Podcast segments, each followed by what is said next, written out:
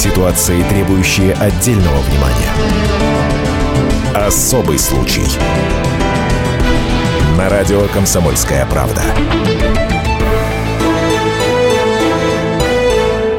Ночь. Саянские горы в Бурятии. 150 километров до монгольской границы. В этой тьму таракане настоящая драгоценная жила. Месторождение нефрита. Из камня делают и сувениры, и украшения. Особо его ценят в Китае. Так вот, из микроавтобусов, подруливших к нефритовой базе, высыпали парни в камуфляже с оружием наперевес. Бьют по прожекторам, чтобы вырубить освещение. Цель очевидна – похитить камни и удрать горными тропами. Девять чоповцев открывают ответный огонь. И один из нападавших погибает. Остальные бросаются в рассыпную. Сейчас Сейчас следователи официально говорят о 20 охотниках за нефритом. Всех уже задержали. Часть преступников была на квадроциклах. По ним налетчиков и вычислили. Такого транспорта в округе немного. Нападавшие – жители окрестных поселков, члены трех мелких криминальных группировок. Убитый 28-летний Доржо Гергенов официально был безработным, зато катался на ленд-крузере. Следователи работают по двум фронтам. Помимо самих бандитов под статью может попасть и охранник, подстреливший несостоявшегося грабителя, говорит представитель Следственного управления по Республике Бурятия Бурятии Дмитрий Столяров. У них находится на вооружении три огнестрельных карабина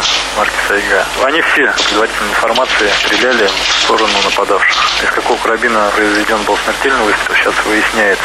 Если парня обвинят в убийстве, ему будет грозить до 15 лет колонии. Разбирательство еще впереди, и владельцы нефритовой базы надеются на лучшее. Да, факт есть, труп есть один. А кто его застрелил, не факт, что и наш охранник застрелил, и не факт, что его застрелили свои. Будет сейчас медицинская экспертиза, баллистическая экспертиза, следственные мероприятия.